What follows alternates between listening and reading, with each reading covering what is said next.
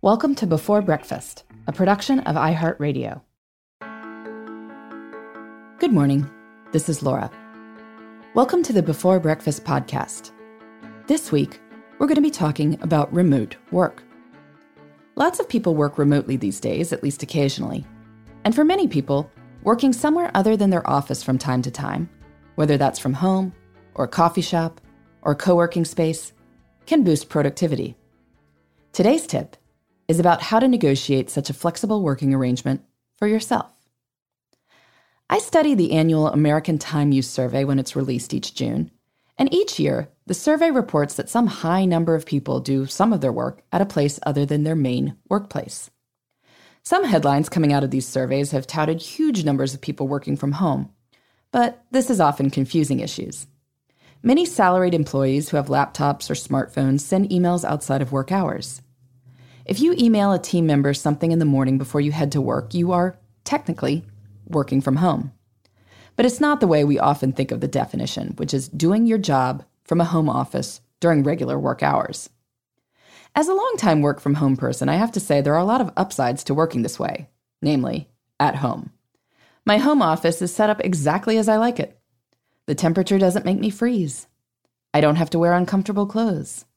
I'm not worried about people looking over my shoulder and I keep my papers and desk exactly as I want them, without worrying about how it looks.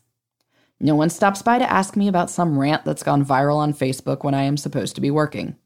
Plus, no commute. This saves an incredible amount of time. Since I use some of this time to work, I probably get more done than I would in an office. Plenty of other people have discovered the same thing. But I know a lot of traditional types believe that the sort of work they do just can't be done remotely.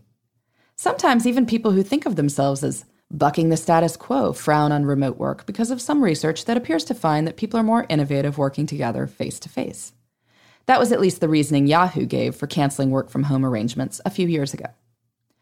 But I think a lot of this controversy about working from home misses the point, because it comes from either or thinking. Remote work doesn't have to be all or nothing. It's great to work with your colleagues face to face. People come up with all sorts of great ideas when they interact in person. I also think that in many knowledge based jobs, five days a week is probably overkill. People need time for quiet, focused work, too. Plus, if you report to an office just to email and call people in other places, this is incredibly inefficient from a time perspective and an environmental perspective. For most people with knowledge type jobs, the best choice is probably somewhere in the middle maybe working from home or a coffee shop twice a week, and from the office three days a week. That way you can do focused work at home and collaborative work at the office. This is the best of both worlds. The question is how to get there. How can you negotiate the ability to work from home when you need to, or at least one to two days a week? As with most things, the easiest time to negotiate is when you've been offered a job, but haven't accepted yet. In that situation, you might be best off acting like you assume flexibility is part of the package, but you just want to confirm it. In my last job, you might say, I found I worked best when I worked from home twice a week. One of the reasons I admire this company is its flexibility. So I just want to confirm that you're good with me continuing to work how I work best.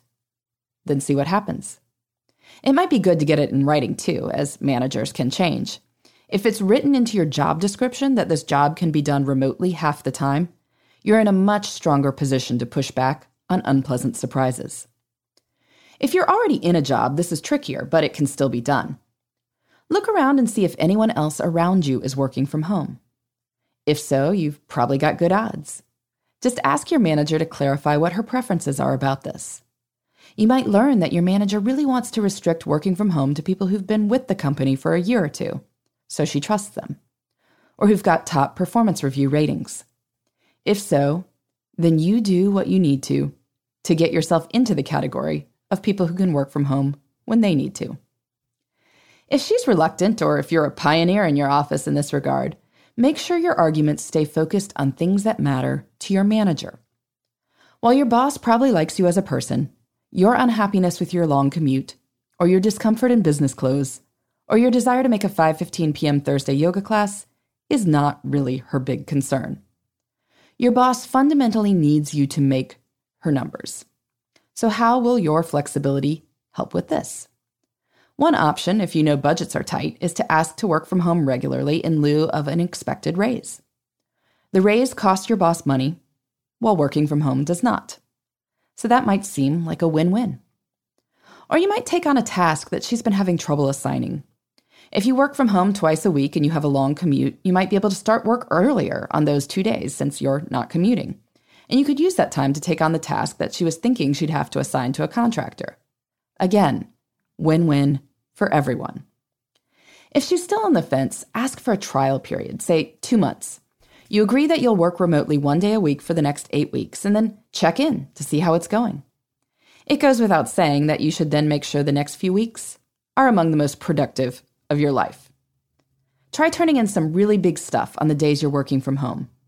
You want to nip any concerns right in the bud. And if you are a manager and you're listening to this, I really hope you will consider rethinking what absolutely has to be done in the office and what does not.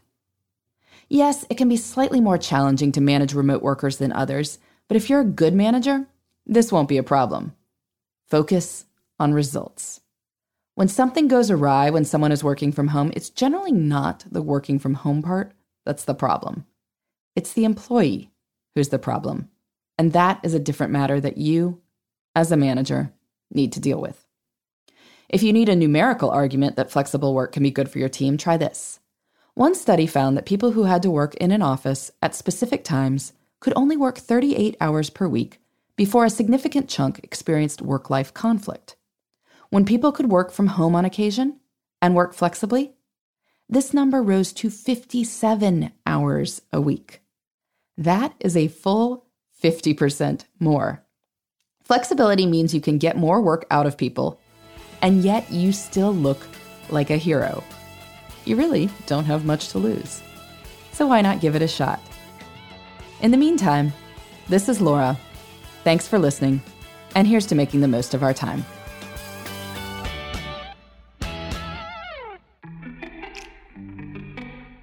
Hey, everybody. I'd love to hear from you. You can send me your tips, your questions, or anything else.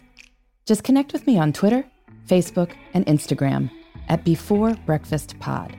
That's B E, the number four, then breakfast, P O D. You can also shoot me an email at beforebreakfastpodcast at iheartmedia.com. That before breakfast is spelled out with all the letters. Thanks so much. I look forward to staying in touch.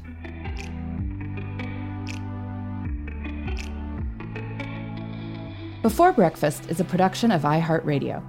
For more podcasts from iHeartRadio, Visit the iHeartRadio app, Apple Podcasts, or wherever you listen to your favorite shows.